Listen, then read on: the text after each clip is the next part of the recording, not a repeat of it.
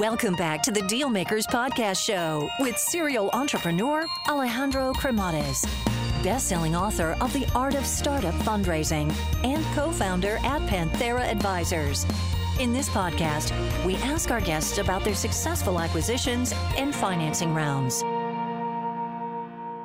Hey guys, so just a quick overview here on Panthera Advisors, as I think it might be of value to you. So Panthera Advisors exists in order to help founders that are in the process of raising capital or get their company acquired.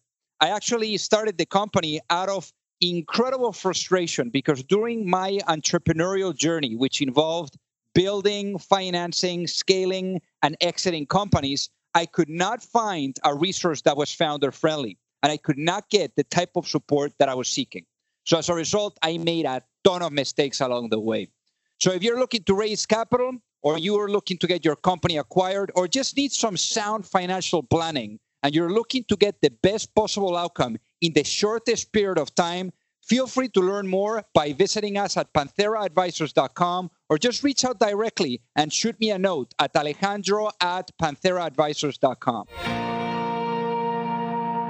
Alrighty, hello everyone and welcome to the Dealmaker Show. So today we're going to be talking a lot about payments and fintech. So I hope that you're all excited about this segment because there is a lot going on here. So I guess really, you know, from scaling to racing to moving from one country to another, I mean, it's going to be, you know, filled with great stories too. So I guess without further ado, let me welcome our guest today, Michael Mueller. Welcome to the show.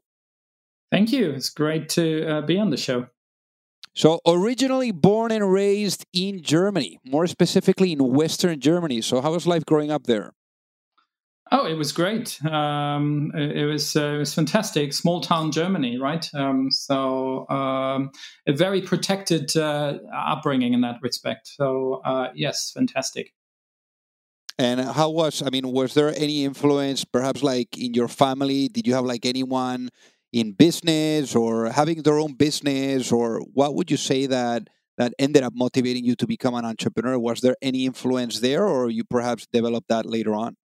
Much later on. So after school, I actually started working for a bank, Deutsche Bank at the time. So in Germany, we have that apprenticeship system, so vocational training that you can do in the bank. So I actually wanted to become a banker, and I did become a banker. And I was a banker for many years before I became an entrepreneur.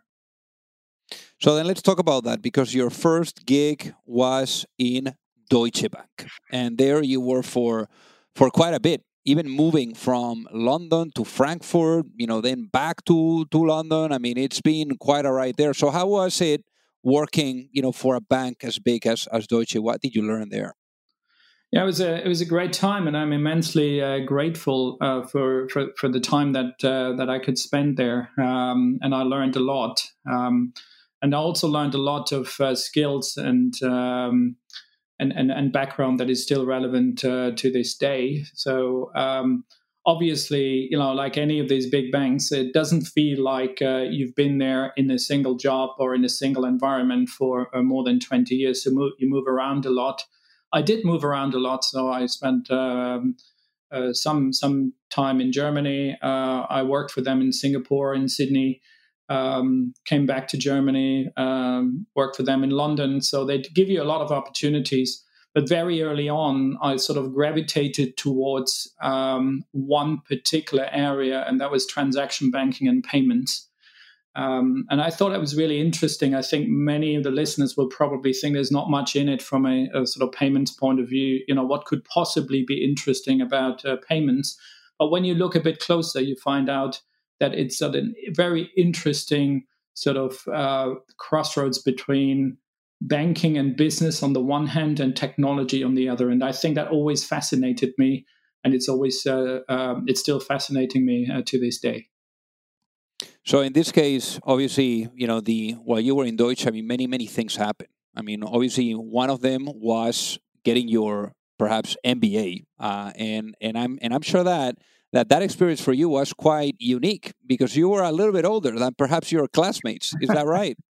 Well, I wasn't so much older than my classmates, but I was still older than probably most people who get their MBAs. It was an executive MBA, and I got the opportunity to spend some time at INSEAD after sort of almost 20 years in banking.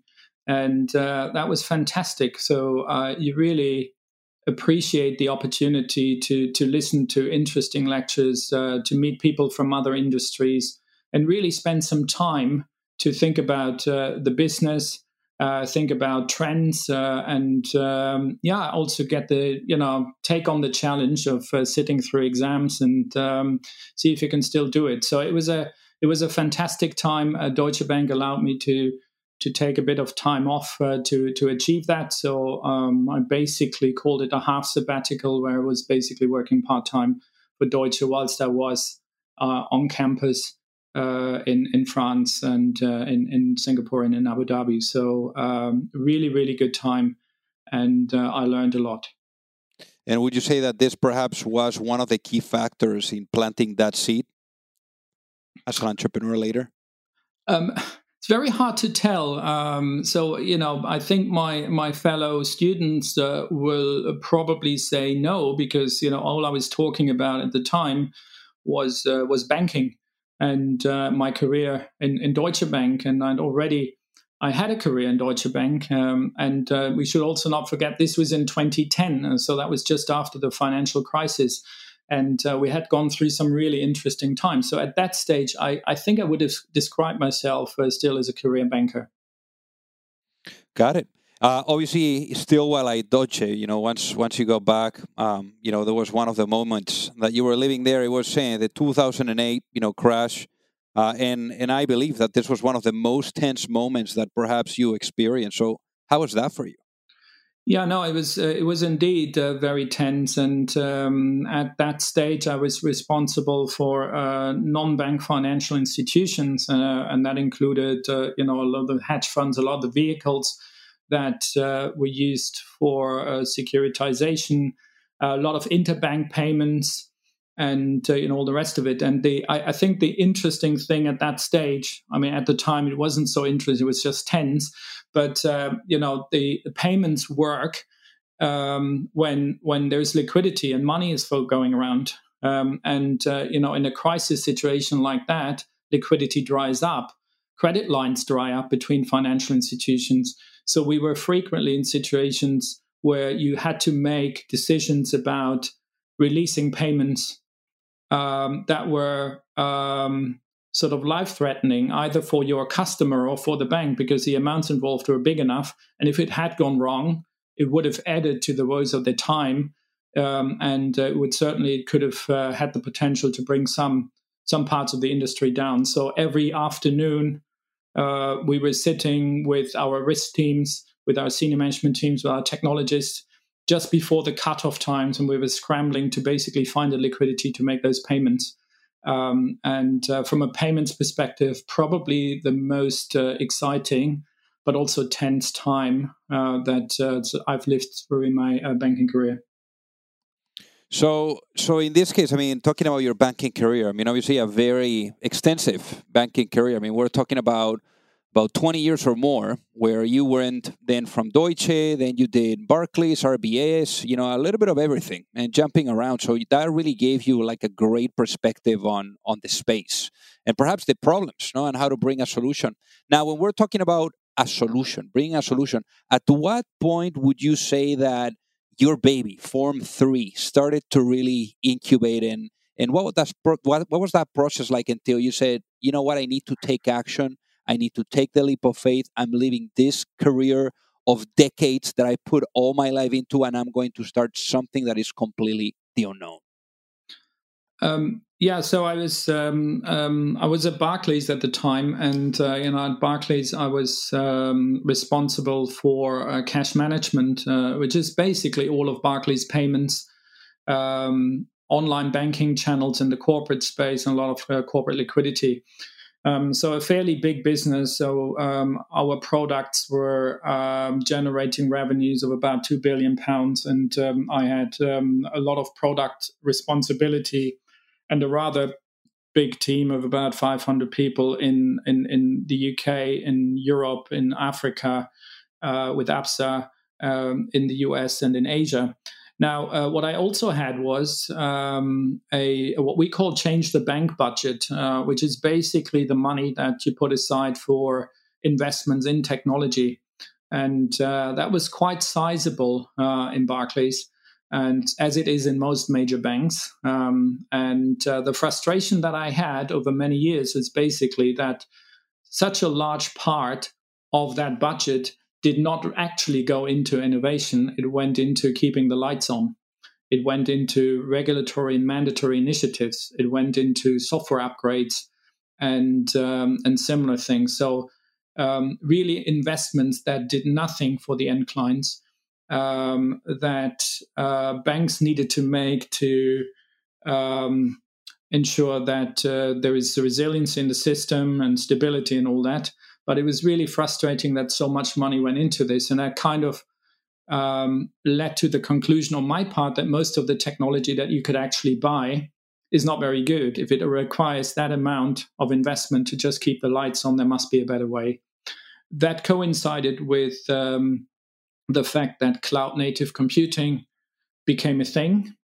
And it was about 4.5, 5 years ago, where I think a lot of the technologies around that sort of reached the level of maturity that you could actually consider using them for mission-critical services and financial in the financial industry. So a few things did come together, and that kind of sparked my interest in trying to find an answer to the question: how could you apply these new technologies, component-based architecture, microservices, APIs, all of that in a payments back office, which is not the natural starting point for any of that. And that's really where the idea came from. And when I came across a few investors who were kind of working on a similar idea, there was a meeting of minds. And that was really the birthplace of Form 3. So then what were the next steps? Well, you kind of slip into this, right? So, it was obviously working with those investors to form a company, trying to find like-minded people. And the most important ones for me at the time were, I needed to find a chief product officer, and I needed to find a chief technology officer and also chief customer officer, so people who were willing to come with me on that journey. So I think it was the 15th of August 2016 when the four of us rocked up in a Regis office in somewhere near King's Cross in London, and we had a company and a few a few hundred thousand pounds of seed capital. Interesting. So then, for the people that are listening to really get it, to really get Form 3, what ended up being the business model? So the business model is actually quite simple, and that is we take care of payment processing in banks' back offices. So what does that mean? I think all of your listeners will have a bank account somewhere, and everyone will have a way to access that bank account either through a mobile application or through an online banking system or through ATMs or whatever you use. And we're not dealing with that, so we don't build any technology that customers can use to initiate payments. But then the next the question is what happens once you have initiated that payment, and that's basically where we come in. So we pick up the payment, we validate the payment content, we convert formats, we take it through a whole range of different processes, and we hand it over to what we call a gateway, which effectively connects that bank to the clearing and settlement.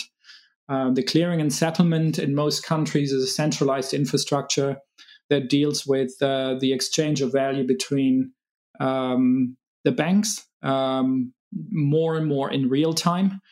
Which basically means that payment message goes to the clearing system, arrives on the other side, and becomes an inbound payment. We also process the inbound payment We take it through workflows and basically then hand it over to the ledger in the front end. So no end customer will ever see our technology. So it is something that runs deep in the bowels of a bank, but it's quite crucial and quite an important part of a bank's infrastructure, because it really means that banks can actually execute payments 24/7, 365 in real time.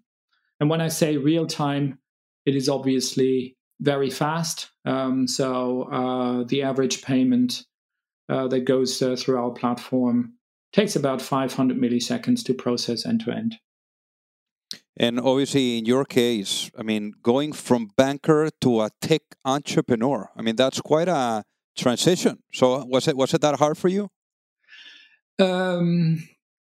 Yes and no. And, when you start that journey, you don't really know what that would actually look like. As I said earlier, I did have a decent amount of interaction with technologists. And, I was basically, in my product role, responsible for a lot of technological innovation in banks. And that means I did interface with software engineers and project managers and all that. However, running a tech company is quite different from working in a large bank. First of all, the company size is obviously a lot smaller.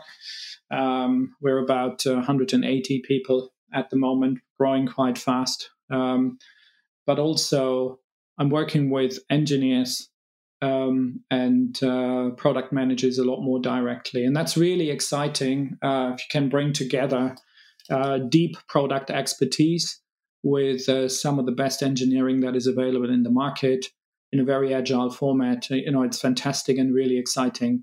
But it required me to adapt, and the biggest requirement there was obviously to move from what is still a prevalent sort of project methodology in large banks, so from a waterfall type methodology onto something that is a lot more agile and a lot more flexible, a lot more effective when it comes to building high-end technology. So I learned so much on the way, but I'm also very grateful for the people who came on the journey with me to help me build that organization and that company culture that delivers these results to customers on a daily basis. And as we're talking about learnings, I mean, there was a major pivot that you guys went through. So what happened there? Well, when we started the company, the idea was to make a payments environment available to customers on an end-to-end basis. So the idea was, if it's hard and expensive for Barclays to maintain that environment, it must be so much harder for smaller banks, payment service providers who don't have the same kind of budget. So the idea was to go into the market and basically find those technologies, deploy them in the cloud, make them work end to end, and make the product more outcome based in terms of providing a payment service that digital banking providers and payment service providers could use. So we started off on that journey, and we went around the marketplace and looked at various technologies that we wanted to deploy. Every single time we came back from any of those meetings with the big software vendors, who were all quite happy to sell it to us, we had a conversation internally, and the view was that none of that was actually built for the cloud, and none of that would actually be effective in the cloud and would give us any of the benefits that we were trying to achieve. So after 6 or 7 months, we had that sort of conversation about what do we do, where do we go from here, and we decided to build it ourselves, so not rely on third-party technology at that stage, but build it from the ground up. And in hindsight, that was a brave move. It wasn't an easy move to fully invest in IP. But it was the best decision we made. So it took us about a year from that decision before we actually went live with the first product for a bank. But even that, I think, was an amazing achievement. So to build weapons-grade, fully scalable, highly secure technology that a bank can actually use in that time frame with that budget that we had available was a big revelation. So, and that's when we really, when I thought, if that is possible, there's so much more you can do with it, with that technology, and that's really the path that we're on. Got it. So one of the things that that is true here is that obviously, you know, you embarked on this path and, you know, you were pushing along, but then obviously there was a breaking moment in 2019 with tier banks moving into cloud native technologies. So tell us about this. Yeah, so we always thought that, you know, large banks and small banks would all move to platform-based architecture at some stage. So, you know, from my own experience as a banker, I knew that the cost base of legacy architecture will no longer be sustainable, that there are security issues with legacy architecture that you can't necessarily fix within the environments that banks are running. But also, and most importantly, that legacy architecture does not give you the agility that you need to bring new products to the market. So increasingly, you know, the tier one banks were falling behind in terms of the technology choices that they made in comparison to the digital challenges, you know, the N26s and the Revoluts of the world. And so we knew that at some stage, the big banks would actually wake up and look at this technology and come to the same conclusions that the challenger banks would actually come to. But we didn't know when. So it was really interesting when at some stage we received the phone call from a tier one bank to basically request the quote for all of their core volume that they wanted to transfer to our platform. And that was bigger by order of magnitude compared to anything that we had seen previously. And we thought that this is really an interesting sort of exercise that we would go through, but not necessarily, we didn't necessarily think that it would actually happen at that stage, because we were a company with maybe 100, 120 people on the payroll, and, you know, processing these kind of volumes, we thought might be a bit of a stretch. Now, we worked through that. We worked through the RFPs. We went through those workshops with these banks, and I'm very happy to say now that they have made the decision to transfer these volumes over to us, that they fully buy into our vision of a fully cloud-native technology stack. And that the tier one bank segment at the moment is the one that is actually growing the fastest in our customer portfolio. We're also dealing with smaller banks, digital banking providers and payment service providers. But increasingly, we're working with some of the largest banks on the planet, who are all very keen to take the benefits of this technology and make that available to their customers. So obviously, to enable this, it requires money. So how much money, Michael, have you guys raised today? Well, we've basically we went through 4 funding rounds so far. So I think we've raised, if we exclude the secondary, so we've already given some money back to very early investors. If we exclude that, we've raised about £45 million to date. Okay. What if we include the secondary? The secondary that would take us above £50 million. Got it. Very cool. And yeah, that's also been an interesting journey. Obviously, not being a serial entrepreneur, you know, many of these funding rounds were a first for me. All of them actually. All of them were different, but. All of them had a good outcome in the end. So a seed round with angel investors, an A round with early institutional investors, a B round with first proper VC engagement, and a strategic funding round that we announced in the summer with some very large financial institutions coming in, plus more VC money. So which one would you say, Michael, that was the most challenging for you guys? The strategic investment round by far. And that is, so we were talking about 3 strategic investors who were sort of driving this. One of them has yet to be announced. That will come in the next couple of weeks or so.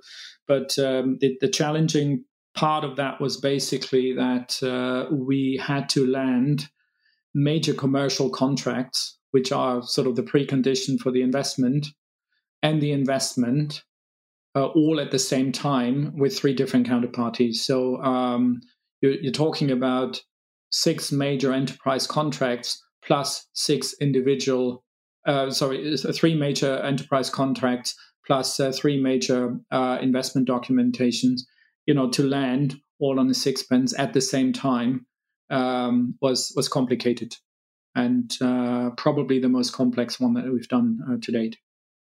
I can imagine.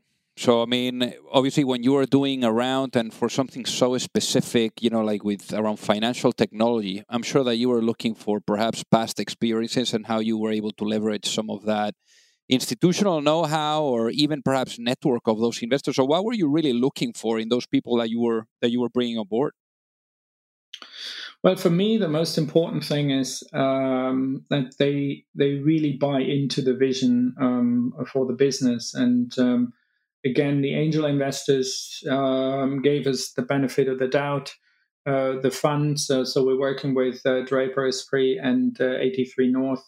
They've been believers in the business from very early on, and that's important to me. And then the strategic investors, obviously, they're buying our product.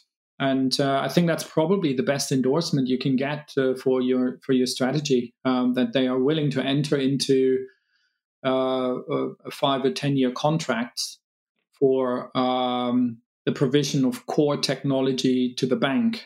So that's a massive endorsement of our technology, also the trust that they place in the company. So that is a very important thing for me, that they become part of the team. And I look at this as a sort of really a team exercise. The board, the strategic advisory board, the investors and staff, they all need to pull in the same direction. So to have investors who believe in what you're doing and are willing to back it, either through those commercial contracts or the investment that they make in the business, is really important to me. Absolutely. So in this case, I mean, there's a lot going on around fintech, a lot going on around payments. I mean, where do you think that your space is heading as a whole? Yeah, so I think for me, the whole notion of fintech as a sector is a bit of a difficult one, to be honest. I would not even necessarily think that we are a fintech company, because we're not a regulated financial service provider. So I think we're lacking the fin in that. So we're a tech company. Okay. So we're basically providing high-end technology to regulated financial institutions, which is not exactly new, right? So banks have always bought technology, and they've always tried to buy the best technology. So from my perspective, I think we are in a very interesting space where, on the one hand, we're using cutting-edge technology, so all the very latest tools, fully cloud-native infrastructure, hybrid cloud and multi-cloud deployments, APIs, Kubernetes, Go, and all these wonderful things.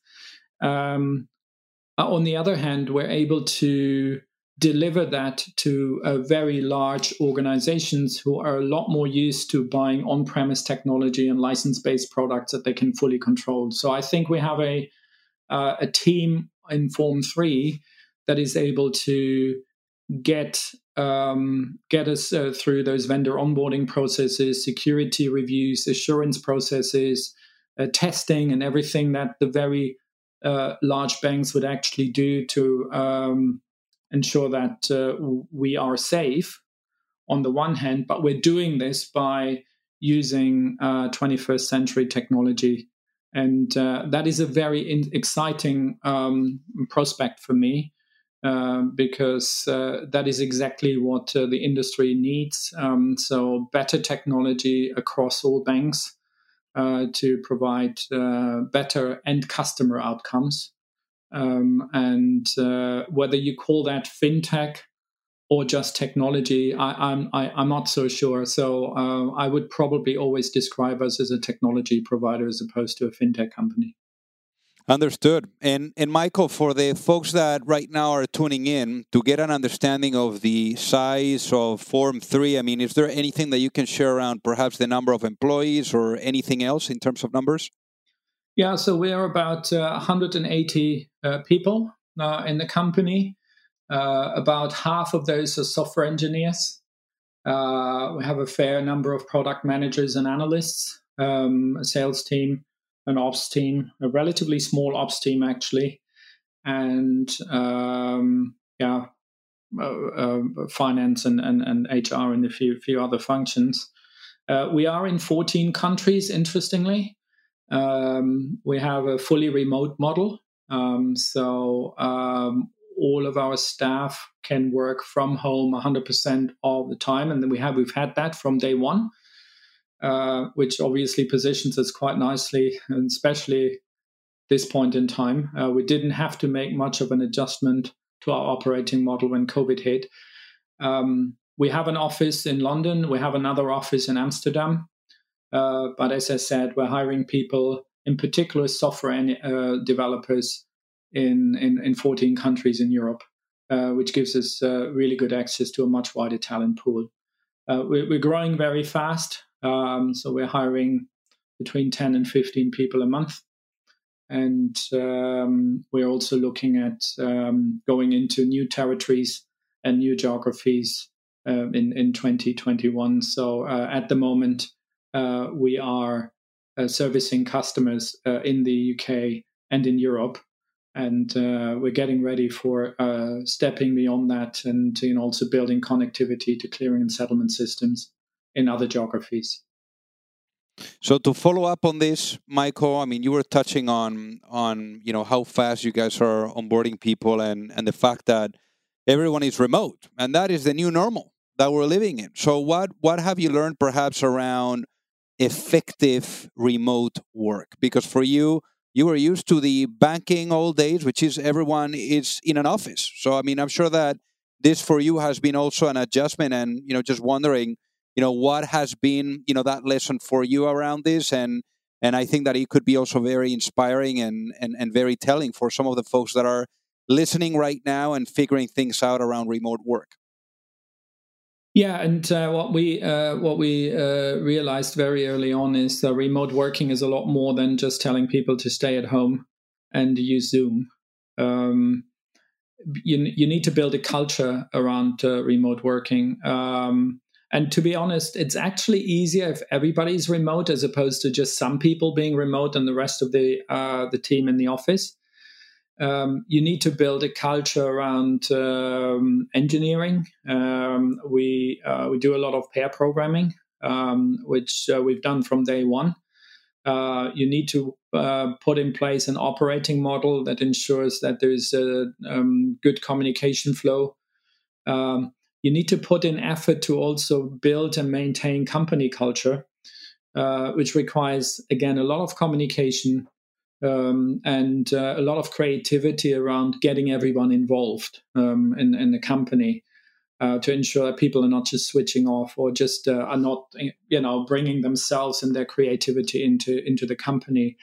So it requires effort. And it requires effort to sustain it. So I think many of the companies and we're talking to a lot of them because they kind of like what we're doing and they want to learn from it. So I think many in the business who haven't had that are probably now getting to a point where the initial excitement of everybody working from home is kind of gone, and it's a lot harder now to sustain it, to sustain the momentum. You need to have onboarding procedures that are fit for purpose. And to be fair, that was a bit of a change for us because even though we're fully remote, we used to bring in people when they started with the company for the first week or so to meet other people, get to know, colleagues and stuff. And we can't do this right now. So we have that strange situation where, a good number of people in the company have actually never met anyone else from the company in person. And that means you need to really keep the communication going. You need to organize events. As we speak, the team would be on virtual Thursday night drinks, quizzes, town halls. We have a standing all hands meeting every Monday morning where we talk about all aspects of the business.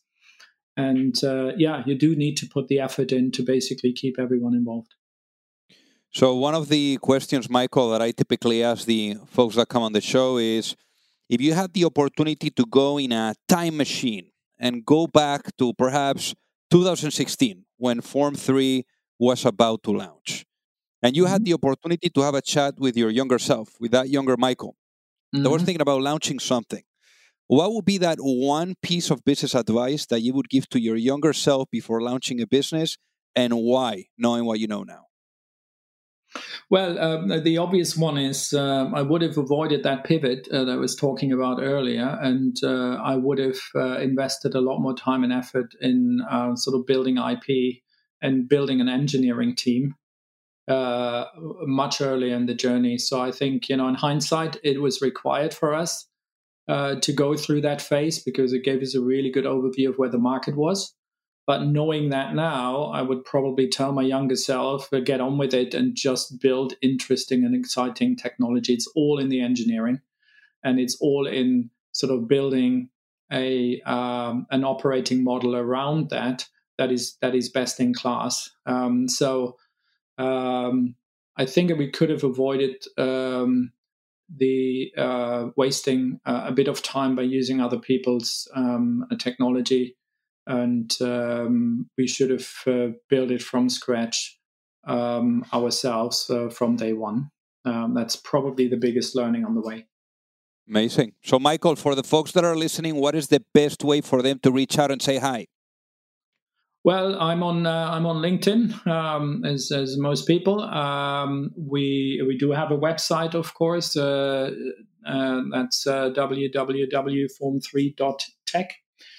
And look forward to talking to as many of you as possible. We do hire a lot of people, so if you're interested in any of our open positions, please reach out. If you happen to work for regulated financial institutions, and if you were in the market for a new payment system, please do reach out as well. And if you just want to have a chat about cloud-native technology, we're very happy to do that as well. Amazing. Well, Michael, thank you so much for being on the Dealmaker Show today. Thank you for having me. If you like the show, make sure that you hit that subscribe button. If you could leave a review as well, that would be fantastic.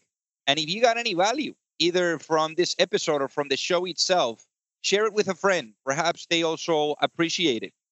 So also remember that if you need any help, whether it is with your fundraising efforts or with selling your business, you can reach me at alejandro@pantheraadvisors.com.